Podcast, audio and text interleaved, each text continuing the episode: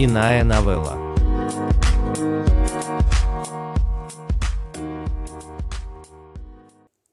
Англичанин. Дуглас Стюарт. Парфюм англичанина носил ярко выраженный аромат лимонов. И это мне напомнило детство и мою маму. Я помню, когда был маленький, мама однажды села на паром до материка, чтобы там запастись всеми необходимыми продуктами и вещами на целый сезон для всей семьи. Такая поездка занимала у нее весь день, и бывали такие поездки всего четыре раза в год. И вот однажды, вернувшись в очередной раз с материка, она привезла с собой небольшой мешочек сицилийских лимонов. Этот мешочек лежал среди всех остальных продуктов – муки, сахара, сухого молока и так далее. Она сказала, что ее так соблазнили эти золотые, как солнце, цитрусы, что она не сдержалась и купила немного домой. Мы с братьями впервые увидели лимоны и с восторгом обнюхивали их. Мама предложила нам попробовать по кусочку этого фрукта. Мы одновременно укусили каждый свой кусочек, а потом одновременно же стали им плеваться, почувствовав его едко-кислый вкус, который обжигал весь рот. Мама смотрела на нас и смеялась. Мы тоже смеялись. А потом пришел отец, и шутки кончились. И вот теперь англичанин стоял надо мной, и от него пахло теми самыми лимонами из моего детства. Как я узнал позже, это был одеколон Пенхгалеон с оттенками лаванды и острых, пьянящих цитрусовых. Я не знаю, как долго Уильям смотрел, как я сплю, но занавески были уже раздвинуты, и яркий лондонский солнечный свет уже заполнил собой всю комнату. День обещал быть жарким. У нас на севере такое редко бывает. Уильям двигался тихо, не подозревая, что я уже проснулся. Он поставил мою чашку чая на комод. Затем он осторожно и с нежностью приподнял простыню с моих ног. Он посмотрел на мою обнаженную ногу, которую обволакивала скрученная во сне простыня. Я притворялся спящим. Он провел пальцем по моей лодыжке, двигаясь вверх. Я пошевелился, как будто он разбудил меня. Он смотрел на меня и сиял в улыбке, и было в нем много лимонного, яркого, женственного. У моей утомленной мамы пять сыновей. Закономерный факт. С рождением очередного сына новорожденный был бледнее предыдущего. И я из пятерых самый бледный, потому что самый младший. Сейчас я учусь на материке в колледже. Летом я обычно возвращаюсь домой, на остров. Мои старшие братья в отместку за то, что нынче я пребываю на материке, оставляют на лето мне самую неблагодарную работу – уже весной они предупредили меня, что летом мне предстоит заняться починкой овечьего сарая. Это была одинокая, однообразная работа. Даже летом пронизывающий атлантический ветер не утихал. В конце дня ты, скорее всего, промокнешь, обгоришь на солнце или продрогнешь на ветру. А чаще все одновременно. Любое дерьмо, с которым мои братья не хотели разбираться, они оставляли для меня – Поэтому, когда я сказал им, что меня не будет дома летом, что я уезжаю в Лондон на работу, каждый из них подошел к телефону и кричал на меня. Они называли меня неблагодарным. Мой отец тоже был недоволен моим поступком, потому что он даже не захотел говорить со мной по телефону. Мой отец – человек суровый, но я люблю своего отца. Хотя мне кажется, что он меня не любит. Почему? Наверное, потому что я гей. Конечно, я не демонстрирую это, но я знаю, что мой отец знает. Лондон, пленительный Лондон, скоро я увижу тебя. Я сидел в автобусе, зажатый между химическим туалетом и двумя водолазами, которые спускались с буровых установок в Северное море. Я слушал, как нефтяники говорили между собой о том, как они будут иметь своих женщин, когда вернутся домой. В эту бессонную ночь в автобусе они жадно пили алкоголь, словно пытались наверстать упущенное время. Шесть недель сухого закона на работе. Они вручили и мне рюмку, и я почувствовал себя хорошо и спокойнее. Я наблюдал за ними. А они наблюдали за девушками, которые периодически бегали мимо нас в туалет. Чем ближе был Лондон, тем больше косметики было на лицах этих девушек. Все, чего я хотел, это хорошо провести лето. Желательно среди таких же геев, как я, поэтому я нашел работу через ЛГБТ-портал. Работа предлагала 400 фунтов в неделю наличными, бесплатное проживание и питание. Работодатель был англичанин. Он сказал, что купит мне билет на самолет до Лондона, но я отказался. Сказал, что приеду автобусом. Наверное, глупо было отказываться, но мне не хотелось быть должным, тем более англичанину. Мой отец с детства учил нас не доверять англичанам, хотя и не объяснял почему. Англичанин встретил меня на вокзале Виктория. Когда я проследовал за ним в утренней суете, плавный наклон его плеч напомнил мне мою мать. Это был невысокий, аккуратный мужчина, и я догадался, что ему за пятьдесят.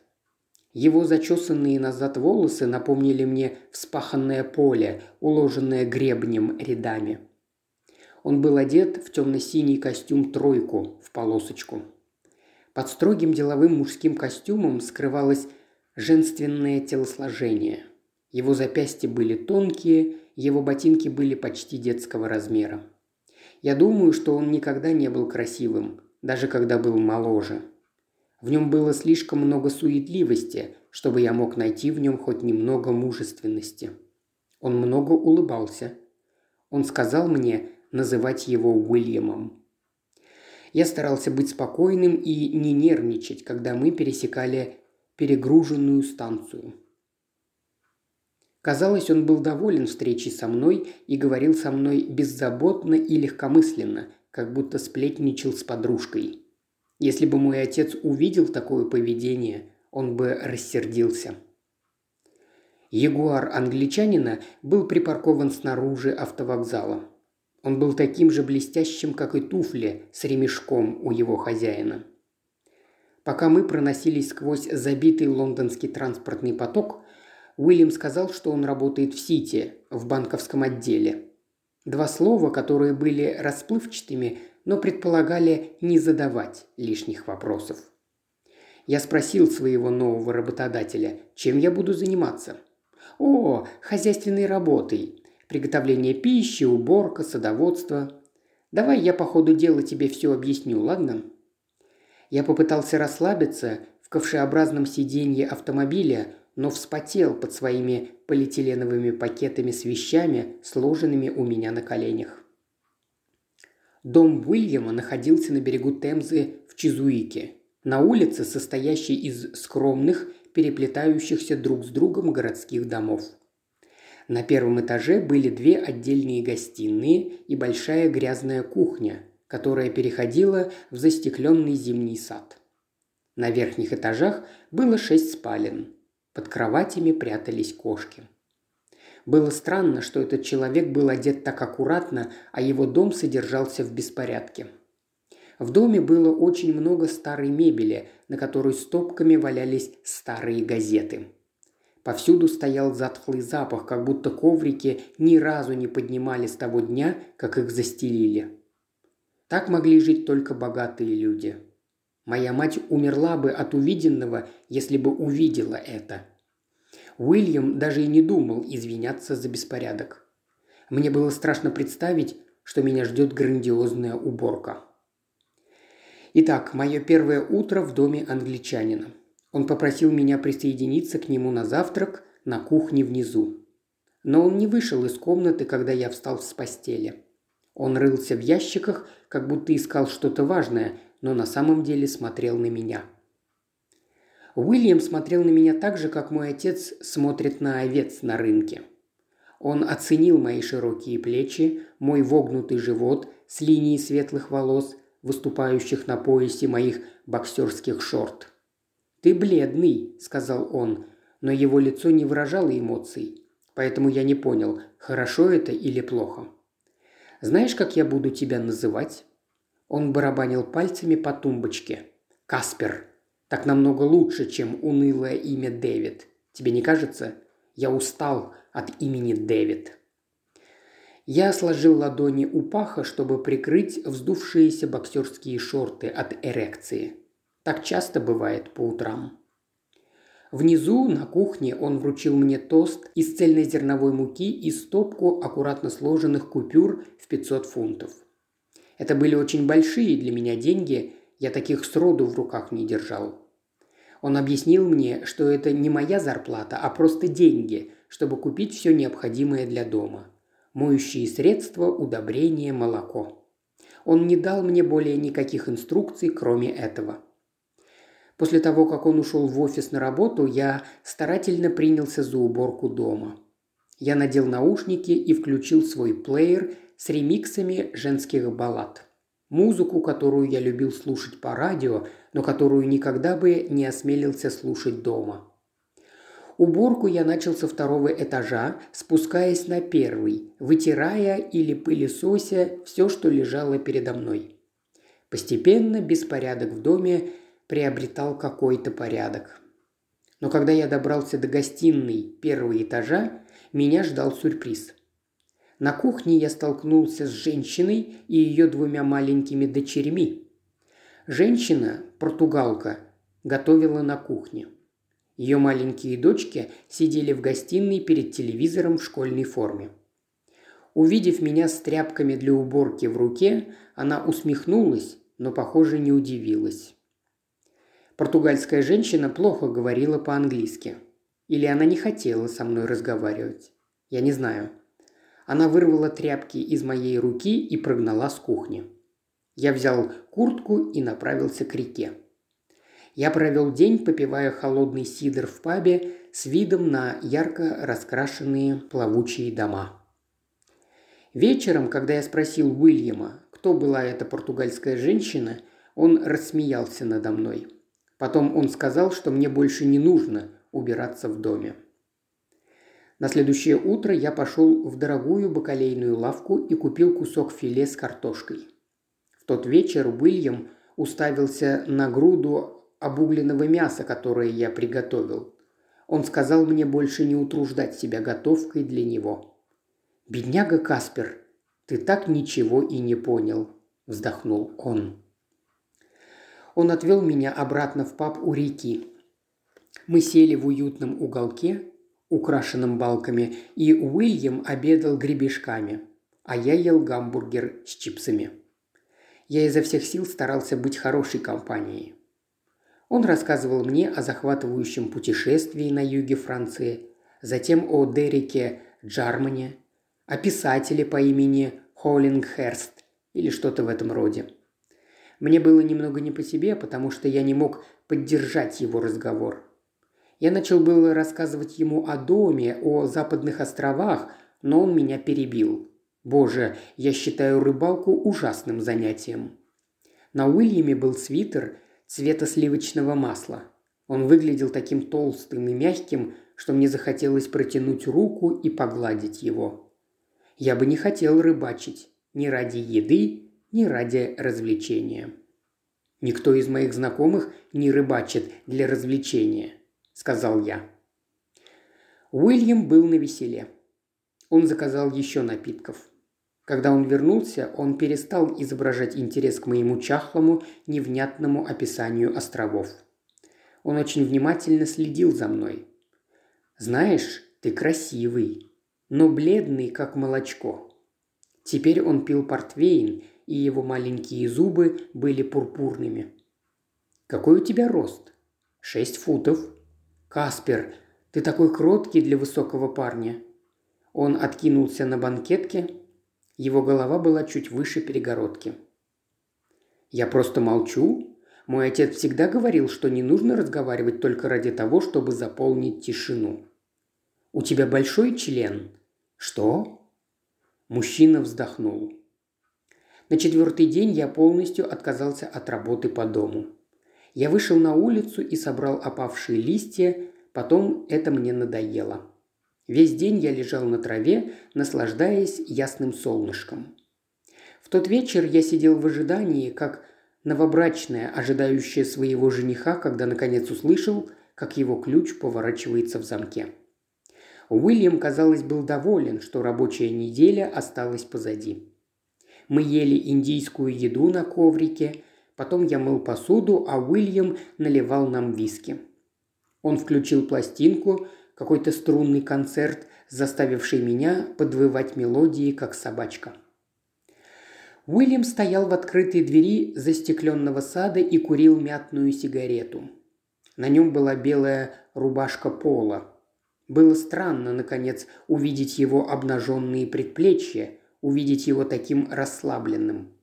Без его костюма я мог увидеть, что он слегка полноват, чем-то похож на пузатого малыша. «Каспер, ты когда-нибудь играл в теннис?» Я вытер кухонную стойку. «Нет». «Жалко. С твоим впечатляющим размахом крыльев тебя будет сложно победить». Уильям выгнул спину и протянул руку как можно дальше. «Мне следует научить тебя». Я потягивал Буна Хабхайн.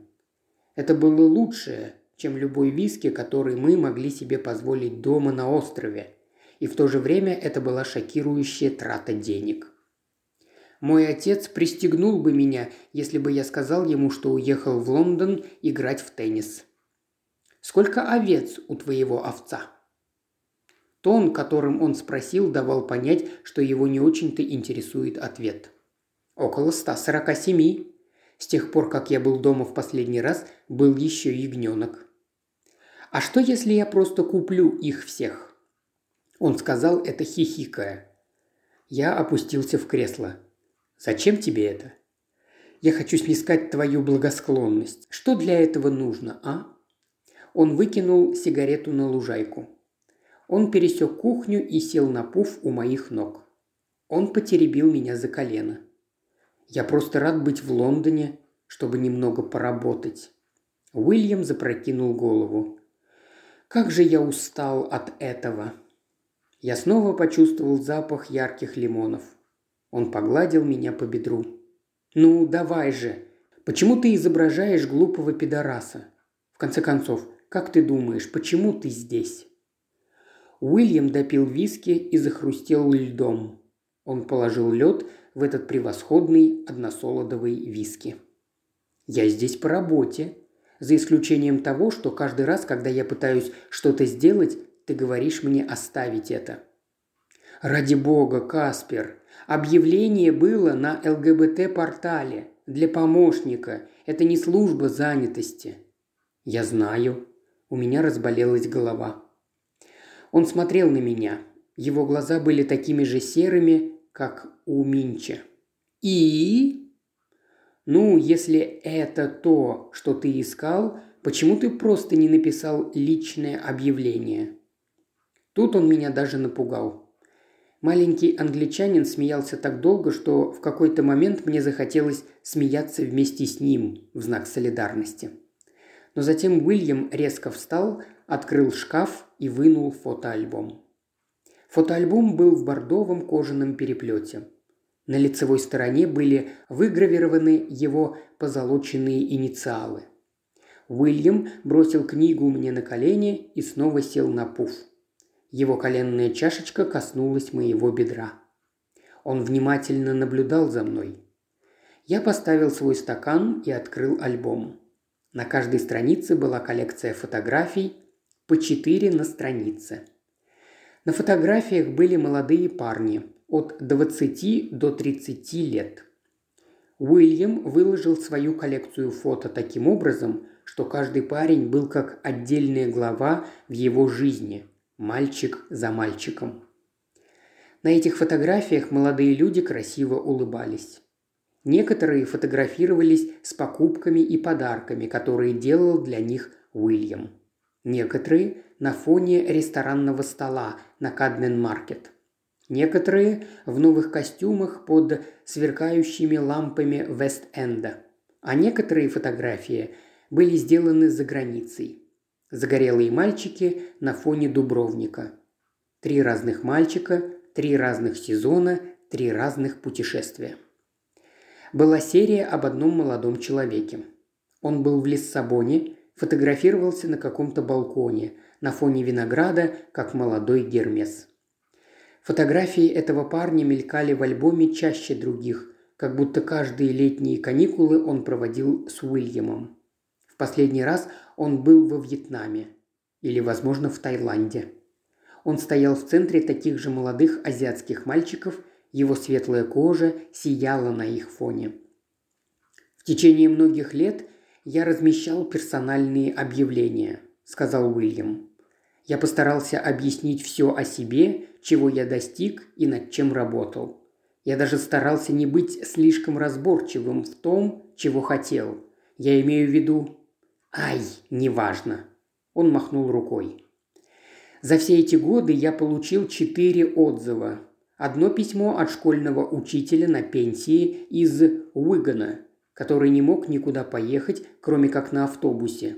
И три великолепных стихотворения от священника англиканской церкви, который так и не сообщил обратного адреса. Я не знал, что сказать. Я продолжал перелистывать страницы. В середине альбома я понял, что у Уильяма есть предпочтение, любимый типаж. Ему нравились северные и тощие мальчики, как я – Ему нравилось, когда они хмурились или выглядели немного голодными. Он любил шотландских мальчиков. Уильям встал, чтобы снова наполнить нам стаканы. «Мальчики вроде тебя никогда не ответят на мое объявление, если в нем не будет денег». Мне было грустно это слышать. Фотоальбом же я нашел возбуждающим. Это было похоже на аппетитное меню или каталог красоты. Он протянул мне мой виски и показал пальцем на одну страницу альбома. На этой странице было три фотографии молодого человека. На первой он хмурился. На второй сидел в красивой позе. На третьей его волосы были уложены гелием, и он улыбался. Этому я купил целый набор верхних зубов. Но мне нравятся мои зубы. Прозвучало это глупо, Уильям устало вздохнул и забрал у меня из рук свой альбом. Все выходные мы провели вместе. Я перестал делать работу по дому. Он был в домашней одежде и без своего делового костюма выглядел совсем другим, по-домашнему мягким. О его альбоме с фотографиями мы больше никогда не говорили. Я почему-то думал, что он будет ко мне приставать, но этого не случилось. Казалось бы, мне бы вздохнуть с облегчением, но вместо этого я чувствовал себя гадко, как будто в чем-то провинился. В субботу мы спустились в метро и поехали в город. Меня поразило, что люди в вагоне поезда отворачивались от нас, как будто не желая видеть срам. Уильям повел меня в Уэст-Энд и предложил купить все, что я захочу. Модные бутики одежды меня не заинтересовали, и мы пошли в кинотеатр смотреть фильм на утренний сеанс. Мы пили шампанское из бумажного пакета, а люди на нас озирались. Сначала меня это смущало, но потом я немного опьянел и почувствовал себя счастливым. И рядом с англичанином мне было хорошо. Вечером того же дня мы пошли в театр на спектакль о двух парнях из провинциального городка. Постановка меня вдохновила. Раньше я никогда не был в театре. А Уильям, похоже, видел эту пьесу много раз. Он часто отвлекался, чтобы положить свою руку на мою. Когда занавес опустился и зажегся свет, я смахнул слезу, которая покатилась по щеке. Уильям достал свой телефон и сделал наше с ним общее селфи. В воскресенье днем он фотографировал меня со своим ягуаром – на фоне автомобиля и в салоне. А потом он прокатил меня по центру Лондона. Какой восторг я испытал, когда увидел собор святого Павла. Когда мы доехали до Соха, он припарковался и провел меня в паб, который выглядел как любой рабочий паб, и запах здесь был соответствующий. Толпы мужчин стояли, выпивая пинты Горького. Каждый из них был одет в белые джинсы и белую футболку. Головы были до блеска выбриты. Уильям отличался от всех в своем вязаном свитере и вельветовых брюках.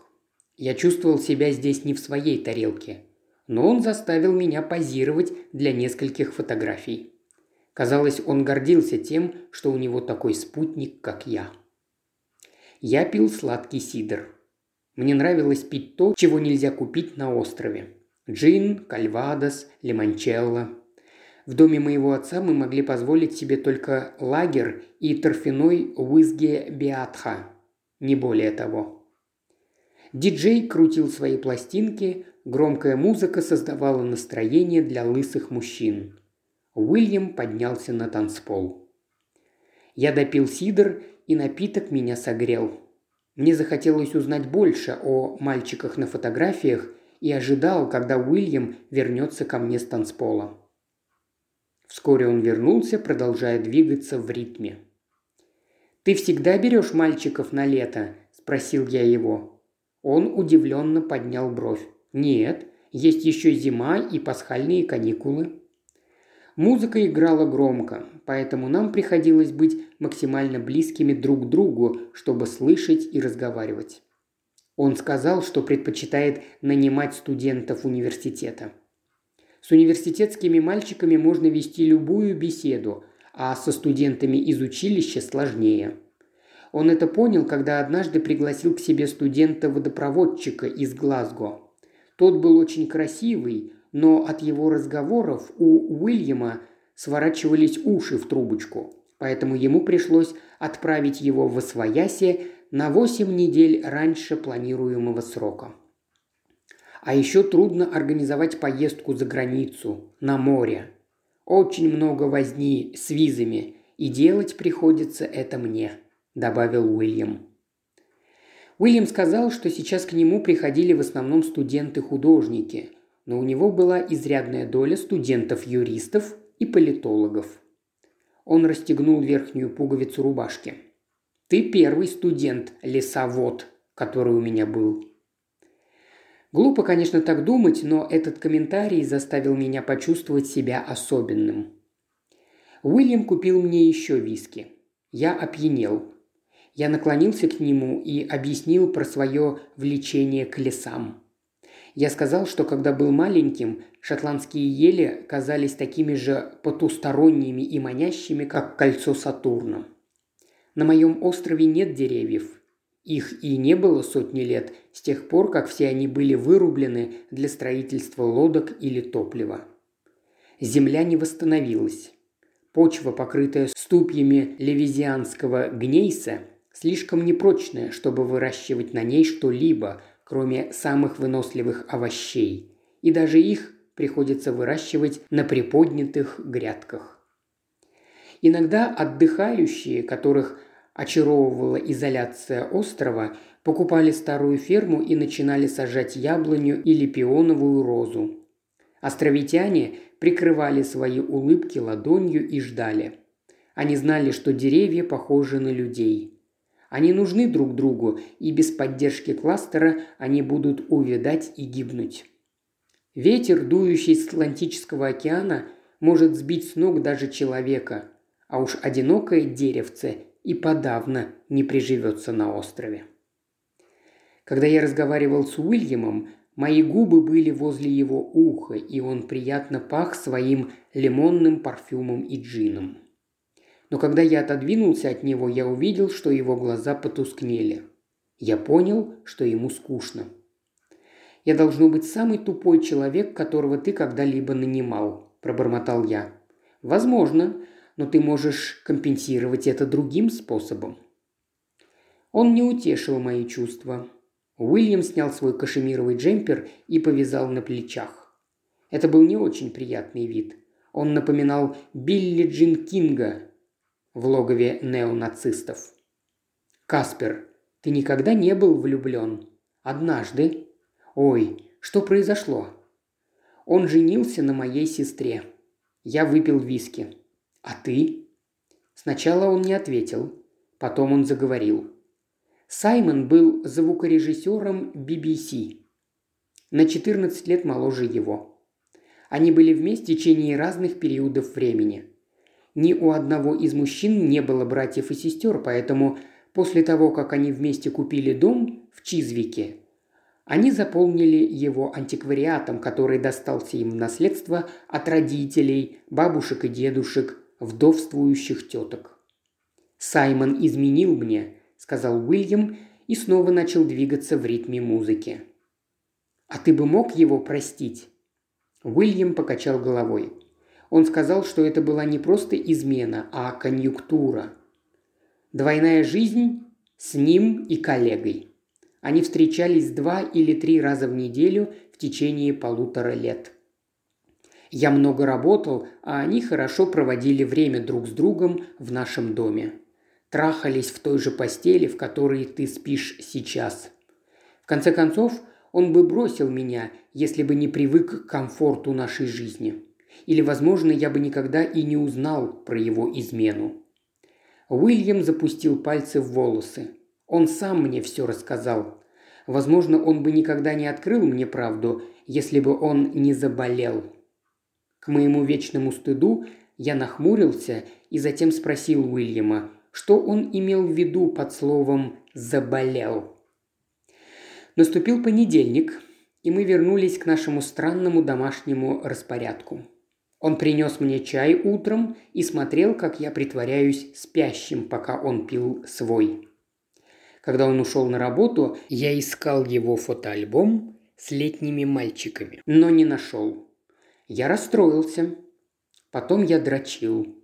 Потом принял душ и поехал в город. Я совершил ошибку, бродя по Лестер-сквер, как будто там было что смотреть. Здесь были туристы и попрошайки. И каждый раз, когда я останавливался, ко мне подходил молодой крутой парень и просил денег. И я не знал, как сказать «нет». Я вернулся домой в то время, когда португальская уборщица уходила – вынося с собой мешок с мусором. Я снова принял душ и приготовил для него джин с тоником, когда он вернулся домой. Он сказал, что в офисе был плохой день. Это был первый раз, когда я увидел его по-настоящему взволнованным. Первый раз, когда он был неразговорчивым. Мы сели поужинать. Я чувствовал себя бесполезным. Пока мы ели, он просматривал какие-то юридические документы на своем планшете. Обычно мне комфортно рядом с угрюмыми мужчинами, но его молчание меня беспокоило. Мы рано легли спать, каждый из нас ушел на свой этаж. Я лежал в комнате для гостей, когда услышал, как он меня звал. Я поднялся наверх. Лицо Уильяма было кислым и нетерпеливым. «Вы звали, милорд?» Я пытался быть клоуном. Его спальня находилась наверху. Он объединил множество маленьких комнат в одну, чтобы создать простор, который он затем заполнил тяжелым грузинским антиквариатом. Крыша его спальни была стеклянной. Я мог видеть мигающие самолеты, пролетающие над головой в сторону Хитроу. У Уильяма была резная дубовая кровать. Он лежал на подушках и в полосатой пижаме. Над кроватью висела лампа. Я мог видеть его руки, сложенные поверх простыни, но его глаза я не видел. Он был в своих очках. «Каспер, я устал от этого», – категорично сказал он. «Хочешь чаю?» Он снял очки, и я снова увидел его серые глаза. Он отложил газету, которую читал, и похлопал по кровати. «Очевидно, что я тебе не нравлюсь. Нравишься?» Он прочистил горло и начал снова. «Очевидно, что я тебе не нравлюсь так, как бы мне хотелось». Я сложил руки на груди и склонил голову. «Разве я не был достаточно щедрым?» «Ты был щедр со мной». Уильям долго молчал. Я уже собирался извиниться, когда он полез в ящик прикроватной тумбочки. И снова бордовый фотоальбом. Тогда позволь мне сказать прямо. Я был очень терпелив, но меня смущает, что ты не даешь мне то, за что я уже заплатил. Возможно, если бы он не сказал слово «заплатил», то я бы был к нему добрее. Но теперь я ничего не чувствовал к этому англичанину. Я даже начал сердиться, как тогда, когда отец склонился надо мной. Я не ханжа. Я бывал с мужчинами, когда предоставлялась возможность, а на острове такая возможность бывала крайне редко. Однажды я был с водителем микроавтобуса, а еще с водителем грузовика на пароме Барра, хотя в его грузовике было очень холодно и от него пахло тающей треской. Иногда по субботам я встречался с сыном рыбака из Уиста, но только в том случае, если я надевал свитер моей сестры и натягивал его на лицо. Я мог чувствовать себя подавленным, бессильным в сексуальной ситуации, но мне не нравилось чувствовать себя купленным. Я не хотел чувствовать себя принадлежащим кому-то. Уильям со вздохом протянул мне альбом. Но это уже был другой альбом с другими фотографиями. На них были те же самые мальчики, но только голые. Фотографии носили характер порнографический. Я чувствовал изменения в паху. Уильям тоже заметил во мне перемену. Он встал рядом со мной и положил руку мне на поясницу. Он почувствовал мою нерешительность. Я знаю небольшую игру, в которую мы могли бы сыграть. Положив руки мне на плечи, он повел меня к своей кровати и заставил сесть. Затем он поднял мои ноги и снял с меня шорты. Я не сопротивлялся и лег на кровать.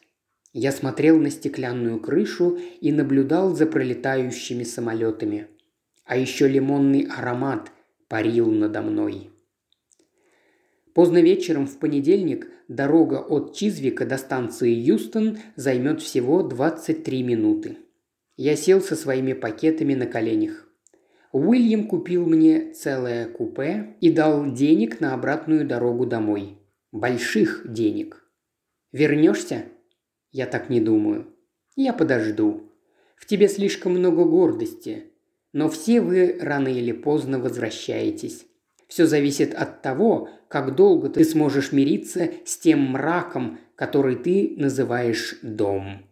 Подумай о Рождестве. Я могу отвезти тебя куда угодно, кроме чертовой Испании». С этими словами англичанин развернулся и, насвистывая, ушел. Я смотрел ему вслед, когда поезд тронулся. Я зашел в свое купе, выпил лагера и лег спать, укрывшись кашемировым свитером. И лимонный аромат, парящий надо мной, усыплял меня. Из журнала «Нью-Йоркер» от 7 сентября 2020 года. Перевел и озвучил Илья Кривошеев. Иная новелла.